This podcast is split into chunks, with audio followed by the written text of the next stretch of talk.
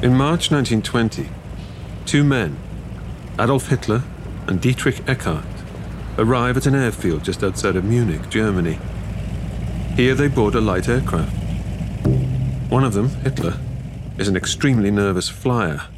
The prospect of boarding this tiny plane terrifies him. But personal fears must be put to one side for the sake of this mission. It's not strictly legal. That's why these two senior Nazis are in disguise.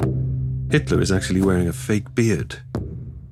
Their destination is the German capital, Berlin, where a right wing uprising is underway. This is not an event that Adolf Hitler can afford to miss.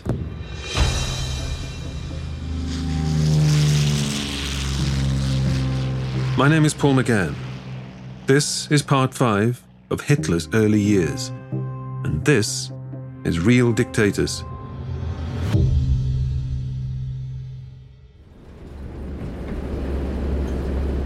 The plane carrying Hitler and his trusted mentor, Eckart, rises above the clouds and begins its journey northwards. In Berlin, the Kapp Putsch has just been launched. Putsch being the German term for a violent attempt to overthrow a government. This uprising has come from the far right. Groups similar to the Nazis in outlook have taken up arms against the establishment. It's an attempt to seize power from the Weimar administration. So these two men are desperate to get to Berlin as soon as possible. They don't want to miss history being made. It's a chance to make the Nazis part of a much bigger movement. But also for Hitler, if he can spend as little time as possible up in the air, then that would be ideal. Professor Thomas Weber he initially thinks that maybe they can link up with military groups, irregular groups in the rest of Germany. This is why in March of 1920, Dietrich Eckart and he, despite Hitler's being totally scared of flying, fly together on a trip on which Hitler throws up several times over Germany to Berlin, where a coup d'etat attempt has just occurred. Hitler has visited Berlin just once before. He actually hates the city. He detests everything it stands for. You might find that rather odd for a dictator who one day will make Berlin his base. But in the post war years, the capital could hardly be more different from Hitler's beloved Munich. Dr. Chris Dillon Berlin in the early 20s is a very different environment to Munich. Berlin is the kind of the Babylon behemoth of the Weimar Republic. It's got 4 million people in 1919, so it's the third biggest city in the world after New York and London. So, whereas Munich after the First World War becomes increasingly conservative, anti socialist, culturally stodgy, Berlin enjoys a real surge in cultural creativity and innovation. Berlin has its problems poverty, social unrest, but its art scene is thriving. Up here, they call it the Roaring Twenties. Relief at the end of World War I is finding form in an explosion of creativity. The city's jazz bars and nightclubs are doing a roaring trade. There's an atmosphere of reckless abandon, of sexual liberation. Professor Claudia Koonz. Berlin had the reputation for being Sin City.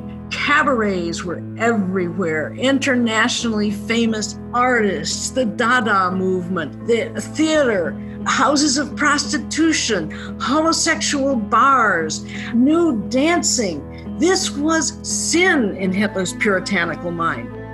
In politics, too, Berlin's a red city and it moves leftwards during the Weimar Republic. Many districts in Berlin become quite early communist strongholds. So Hitler loathed everything Berlin stood for, and most especially its liberal social ethos and its experimental socialist culture. And this loathing of Berlin is very widely shared in Munich. On this mission with Eckart, Hitler has no interest in the city's nightlife. They are here for a very different a very serious purpose.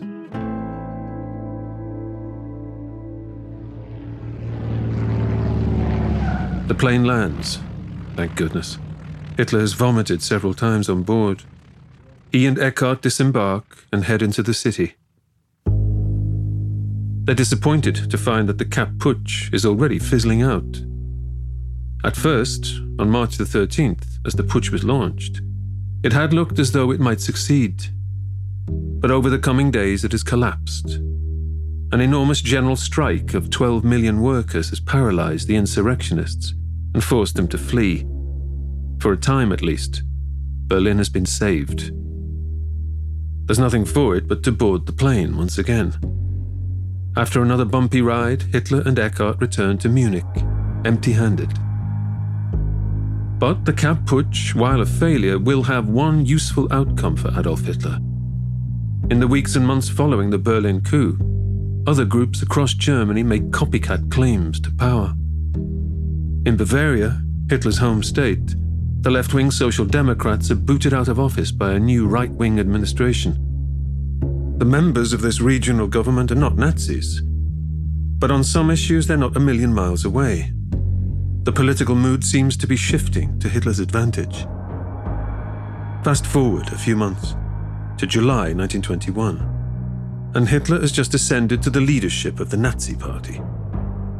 Now, as he commences his tenure as party dictator, the memory of the Kapp Putsch stays in his mind. The lesson Hitler has taken is that when the time comes, you need a whole lot of muscle to take what you want. And not just to take it, to hold it decisively. Intermittent or half baked uprisings are no good. A strong man must be uncompromising. He must seize power with utter surety. Between 1919 and 1923, Hitler undergoes, on the one hand, a kind of intellectual journey where he's trying to figure out what kind of political ideas will best help to redo Germany. But he also needs to figure out how can these ideas being translated? What kind of tools does he need in order to gain power? Democracy and inclusiveness are not on Hitler's agenda. If they were, he wouldn't have demanded to become the dictator of his party. He wouldn't have banned anyone without so called pure Aryan descent from joining. At this point, Hitler doesn't really believe in elections. In many ways, the Nazi party, or the party bit of their name, is a kind of misnomer. They never contest elections. They don't want to participate in the democratic political process. They think that they can seize power. But for that, obviously, he needs allies. To Hitler's way of thinking, if he's ever to have a shot at power, speeches and persuasion alone won't be enough. He's going to need an iron fist. So Hitler is determined to get on with assembling his own paramilitary group. There are plenty of fascists and bloodthirsty thugs in Bavaria that might be interested in joining the Nazi cause. The mass demobilization of troops after World War I has led to the emergence of Freikorps, mercenary bands of ex soldiers looking for a fight. But there are so many different groups out there, all with their own goals and motivations. Winning them over and keeping them all happy will be no mean feat. Luckily for him, Hitler is about to link up with a man who can steer him through these choppy waters.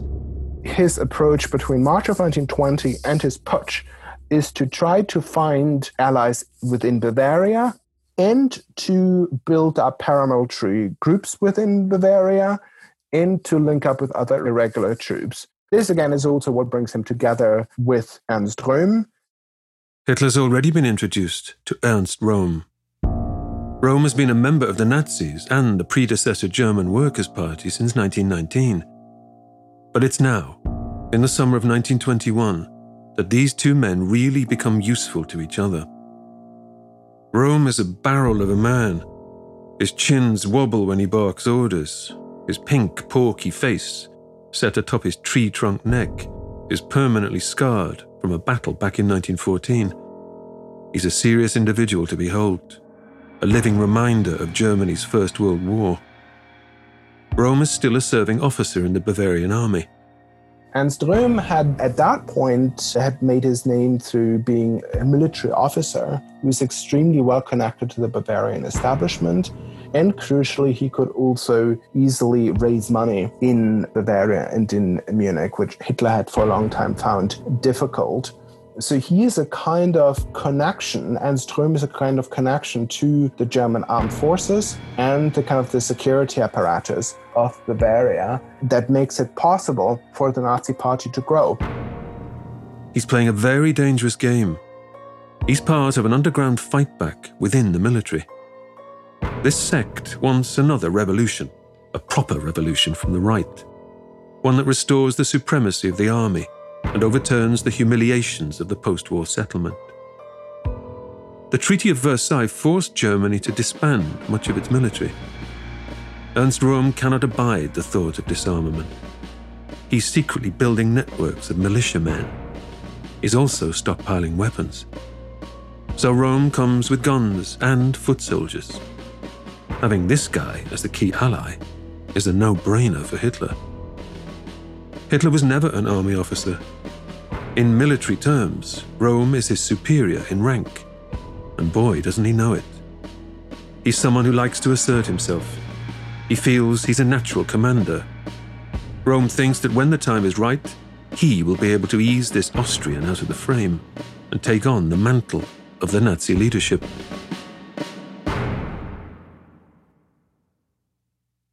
Röhm might be awkward and ambitious, but he's certainly not lazy. At Hitler's behest, he immediately sets about creating the Nazis' very own paramilitary force. They're called the Sturmabteilung, literally the Storm Detachment, or the SA for short. They'll be known colloquially as the Brown Shirts, after their distinctive uniforms.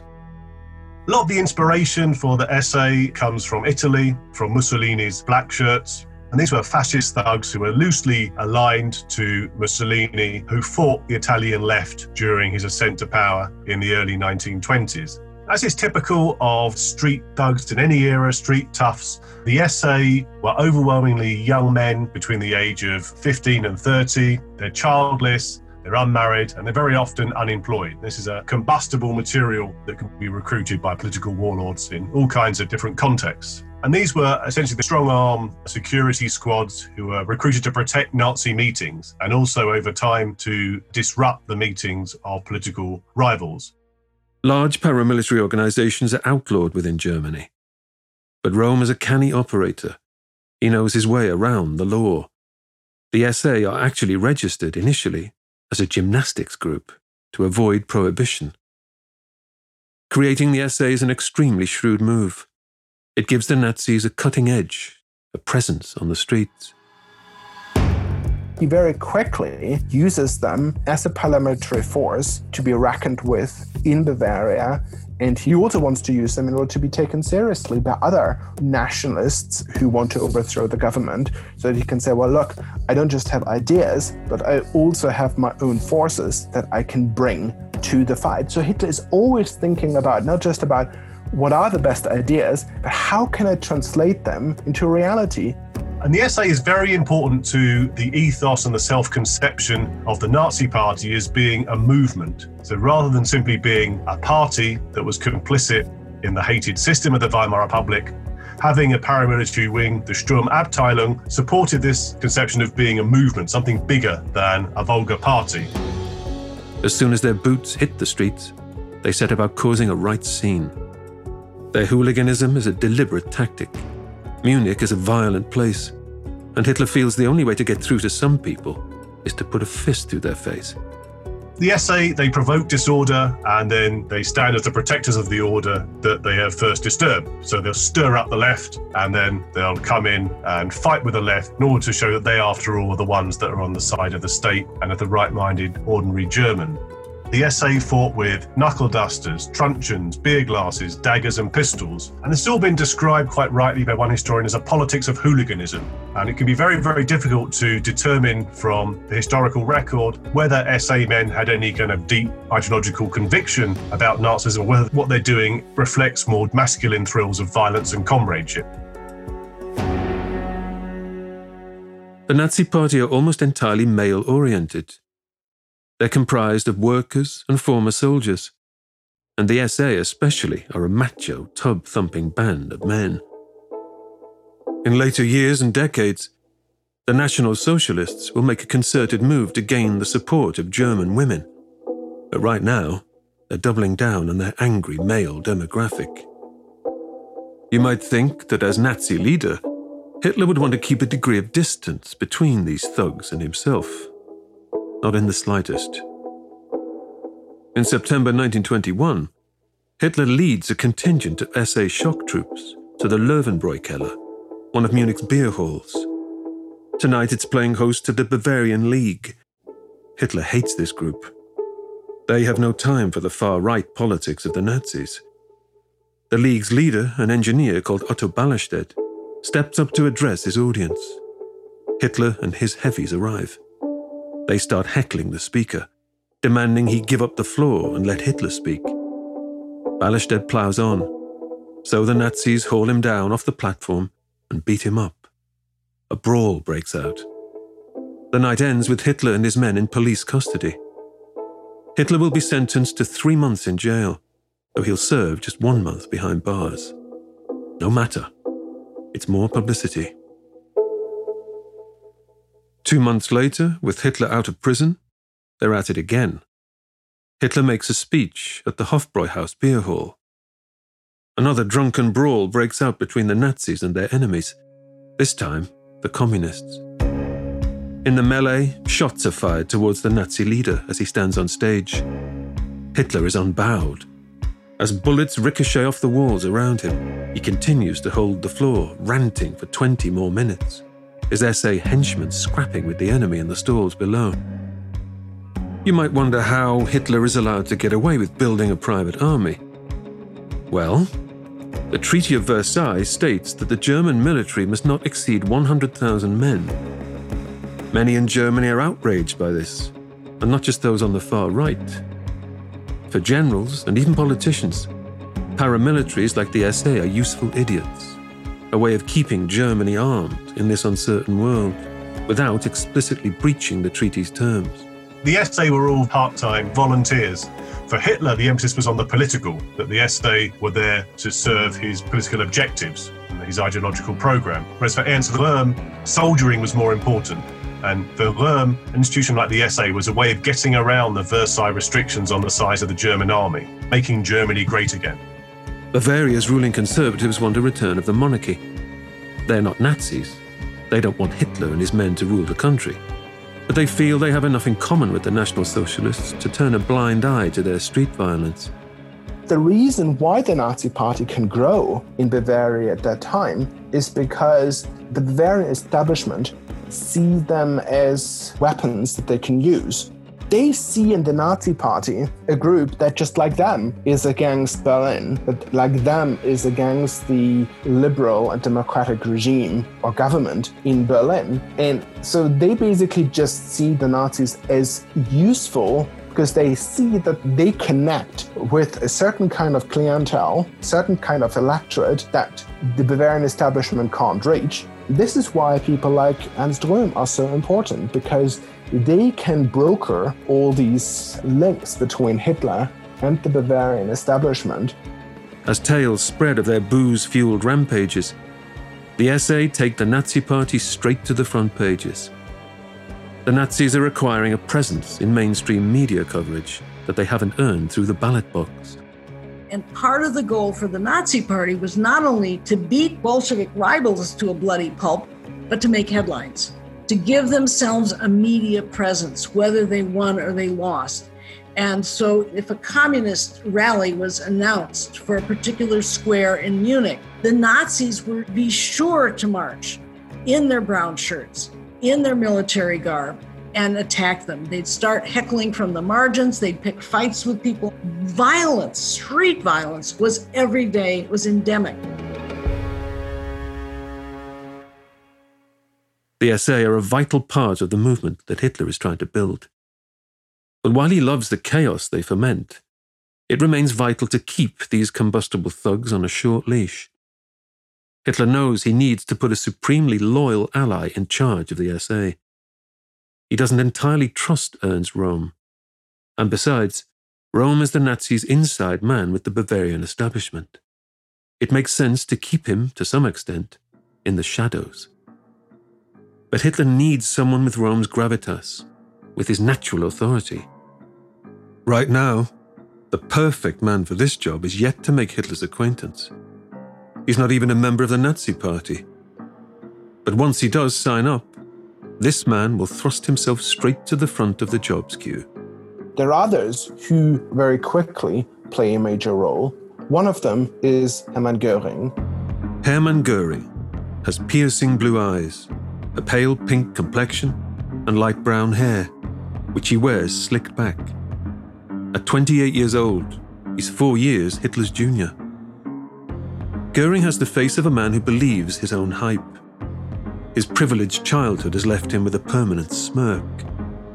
He's fairly wide set, but yet to develop the jowls and the belly that he'll carry in later life. Goering is a former fighter pilot of some renown. Like Hitler, he's a veteran of the First World War. Right now, in the early 1920s, Goering misses the prestige his military rank afforded him. But in the coming years, he will more than regain this status. He will become a central figure in the rise of the Nazis and the second in command of Hitler's Third Reich.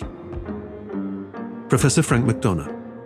Goering was the opposite of Hitler. He was a hugely decorated World War One pilot. You know, he really was, you know, one of the most decorated pilots of the First World War. He came from a very affluent family, and he was literally a man about town. He was big, he was bold, he was interesting, he was funny, and he was a mover and a shaker, definitely. Rewind to the First World War, and Hermann Goering is a man of glory and daring do. Hitler may gloat about his own war record, but Goering's military career is of a whole other caliber. James Wyllie is author of Goering and Goering, Hitler's henchman and his anti Nazi brother. He's dumped in the infantry initially, but he's desperate to get in a plane. Um, and he has some friends who are in the Air Force, so he, he manages to get in. He wins the Blue Max, the most prestigious a medal for the number of kills he'd achieved as a pilot. And towards the end of the war, he inherited the most elite squadron, which was the von Richthofen squadron, which was the Red Baron's squadron. So when a Red Baron was killed, Hermann became the leader of that squadron. As the Red Baron's successor, Goering is a celebrity. He's in his element in World War I, swashbuckling around the German airfields posing for photographs in front of his fighter aircraft, before taking to the skies to shoot it out with the British and the French. Fighter pilots in Germany were the equivalent of football stars today. I mean, they were the glamour celebrity side of that conflict. Trench warfare is not glamorous, and it's telling that the monuments to the infantry of World War I are to unknown soldiers. It couldn't be more different for fighter aces like Goering. They have the opportunity for individual heroism. Legendary characters like the Red Baron emerge. They're in the newspapers, on playing cards. Songs are sung about them back home. It follows then that the armistice hits Goering like a ton of bricks. As the news filters through to the front, Goering is distraught. Where does a man like him go next, after tasting such glory in the skies? A legend spreads through the ranks of the German airmen. Goering is so dismayed by the armistice, so the story goes, that he decides to engineer a moment of potent symbolism. If Germany has given up fighting the war, then the nation itself deserves to pay penance. Goering supposedly orders the pilots under his command to crash land their aircraft on purpose. As the men fly home to Germany, they direct the noses of their planes downwards. Then they bail out and watch the aircraft pummel the earth. Whether or not this tale is true, the intended meaning is clear. Goering is a man who does not retreat. If the German people have given up the chance of victory, then they are weak and deserve punishment. The German soil itself deserves to be beaten by the crashing aircraft. Returning home, Goering struggles to adjust back to civilian life. He's someone who's lost his purpose. A man from his well to do family should be doing better in life. Goering had an extremely odd childhood, one that seeded a love for war and a high regard for ideas of chivalry and destiny. His father had been a cavalry officer in the army before becoming the first Governor General of the German colony of Southwest Africa. As a young boy, Goering watched his mother become the mistress of his Jewish godfather, a man called Baron von Epenstein. Goering seems to have been quite close with his surrogate dad. Von Epenstein's wealth and status gave him a childhood most boys his age could only dream of. Raised in a Bavarian castle, Goering grew up with a ridiculous, almost cartoonish view of the world. Full on medieval turrets, towers, the whole thing. Tapestries, and you'd have minstrels play, you know, when they had dinner. And so there's Hermann growing up in this fairy tale kind of environment. Hermann, you know, was obsessed with medieval warfare, chivalry, war games. He had toy soldiers. So he was already drawn to that. He learned to hunt very young and he started climbing mountains when he was about nine or 10 years old. So he's an action man. Goering was raised to expect great things from life. Now, in post war Germany, he's still a well known public figure. But his martial values have slipped out of fashion. He insists on wearing his military regalia in day to day life, even in places where the army is less than popular. One day in Munich, as he strolls through the city in full uniform, he's attacked by a left wing mob. They tear his medals, his symbols of gallantry, from his person. Germany is offering very little to Goering. Adrift, he heads north to Scandinavia.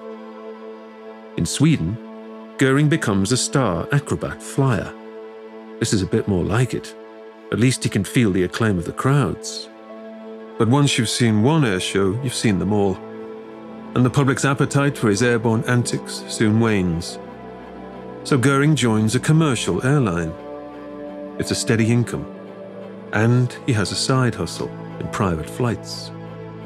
One of these private commissions changes his life.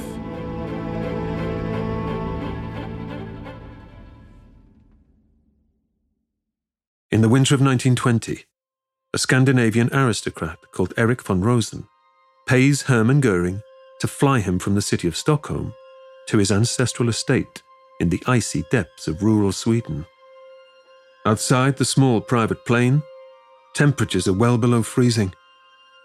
The aircraft, buffeted this way and that by icy air currents, makes its way over the dense forests, frozen lakes, and mountain ridges below.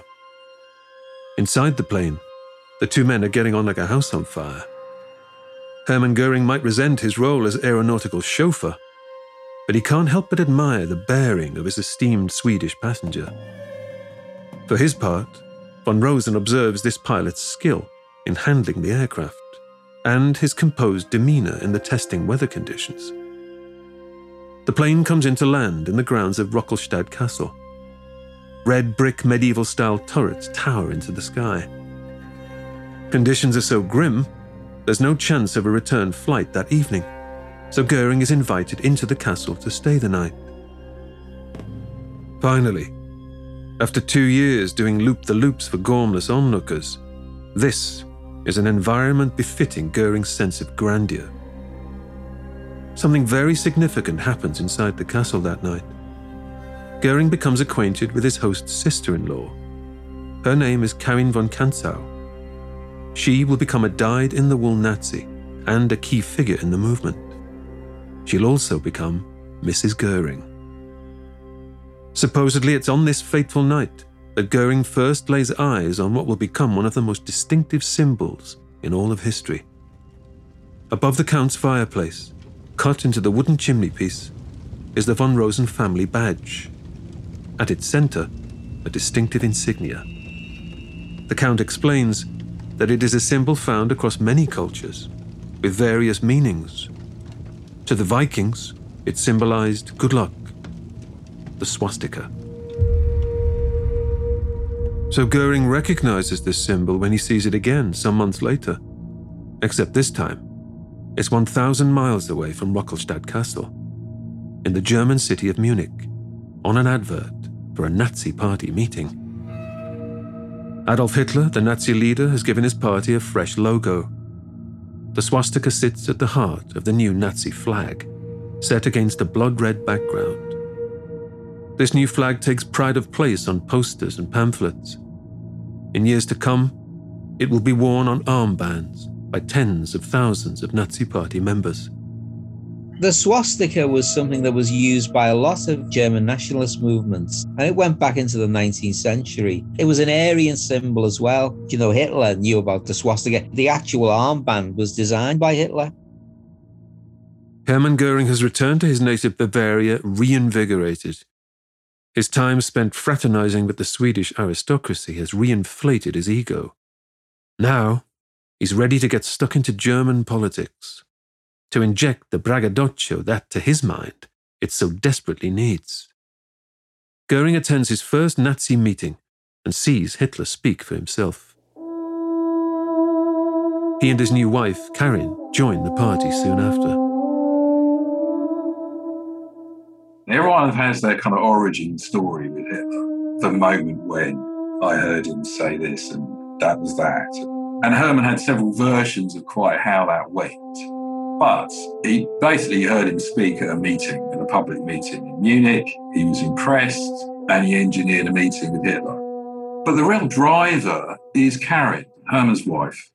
Her family background, they're quite into Nordic racial ideology. So she was already an anti Semite. And she had that kind of conversion moment that people speak about when they talk about Hitler. And she just completely fell for him. So she was, of the two, she was the fanatic. In that early period, she was the fanatic. Goering admires Hitler, his rhetorical firepower, his commitment to remaking Germany. But at this stage, idealism is balanced out by more than a little opportunism. Goering sees an opening for himself, a chance to build his own career and carve out his own sphere of influence within the young Nazi party. For his part, Hitler knows immediately that he stumbled across a huge asset. Goering will be a boon to the Nazi cause. His public profile, his inbuilt Bavarian etiquette, his military background and society connections. Goering will open doors that are still firmly closed to Hitler himself. Goering is now joining forces and this is good news for Hitler and the Nazi parties on so many fronts, in part because he's well connected, he has got this legendary standing amongst the German public, and he can just bring in so many new people.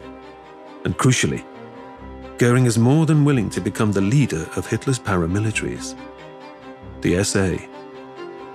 By the beginning of 1923, the jigsaw pieces are starting to form a coherent picture.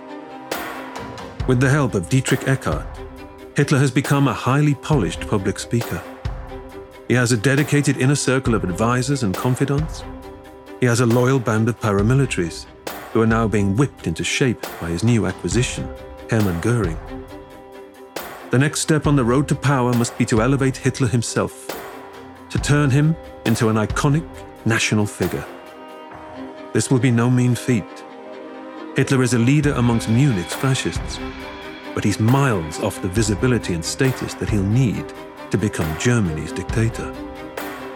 It's time for the Nazis' media operation to truly achieve liftoff. In the next episode of Real Dictators, Hitler releases a secret autobiography and begins to turbocharge his cult of personality. The Nazis profit from an economic meltdown as millions of Germans lose their life savings overnight. And a catastrophe unfolds on Germany's western border as France and Belgium send troops onto German home soil. In this atmosphere of chaos and resentment, Hitler and his aides will finalize plans for their very own revolution. The Munich Putsch will begin to take shape. That's next time on Real Dictators.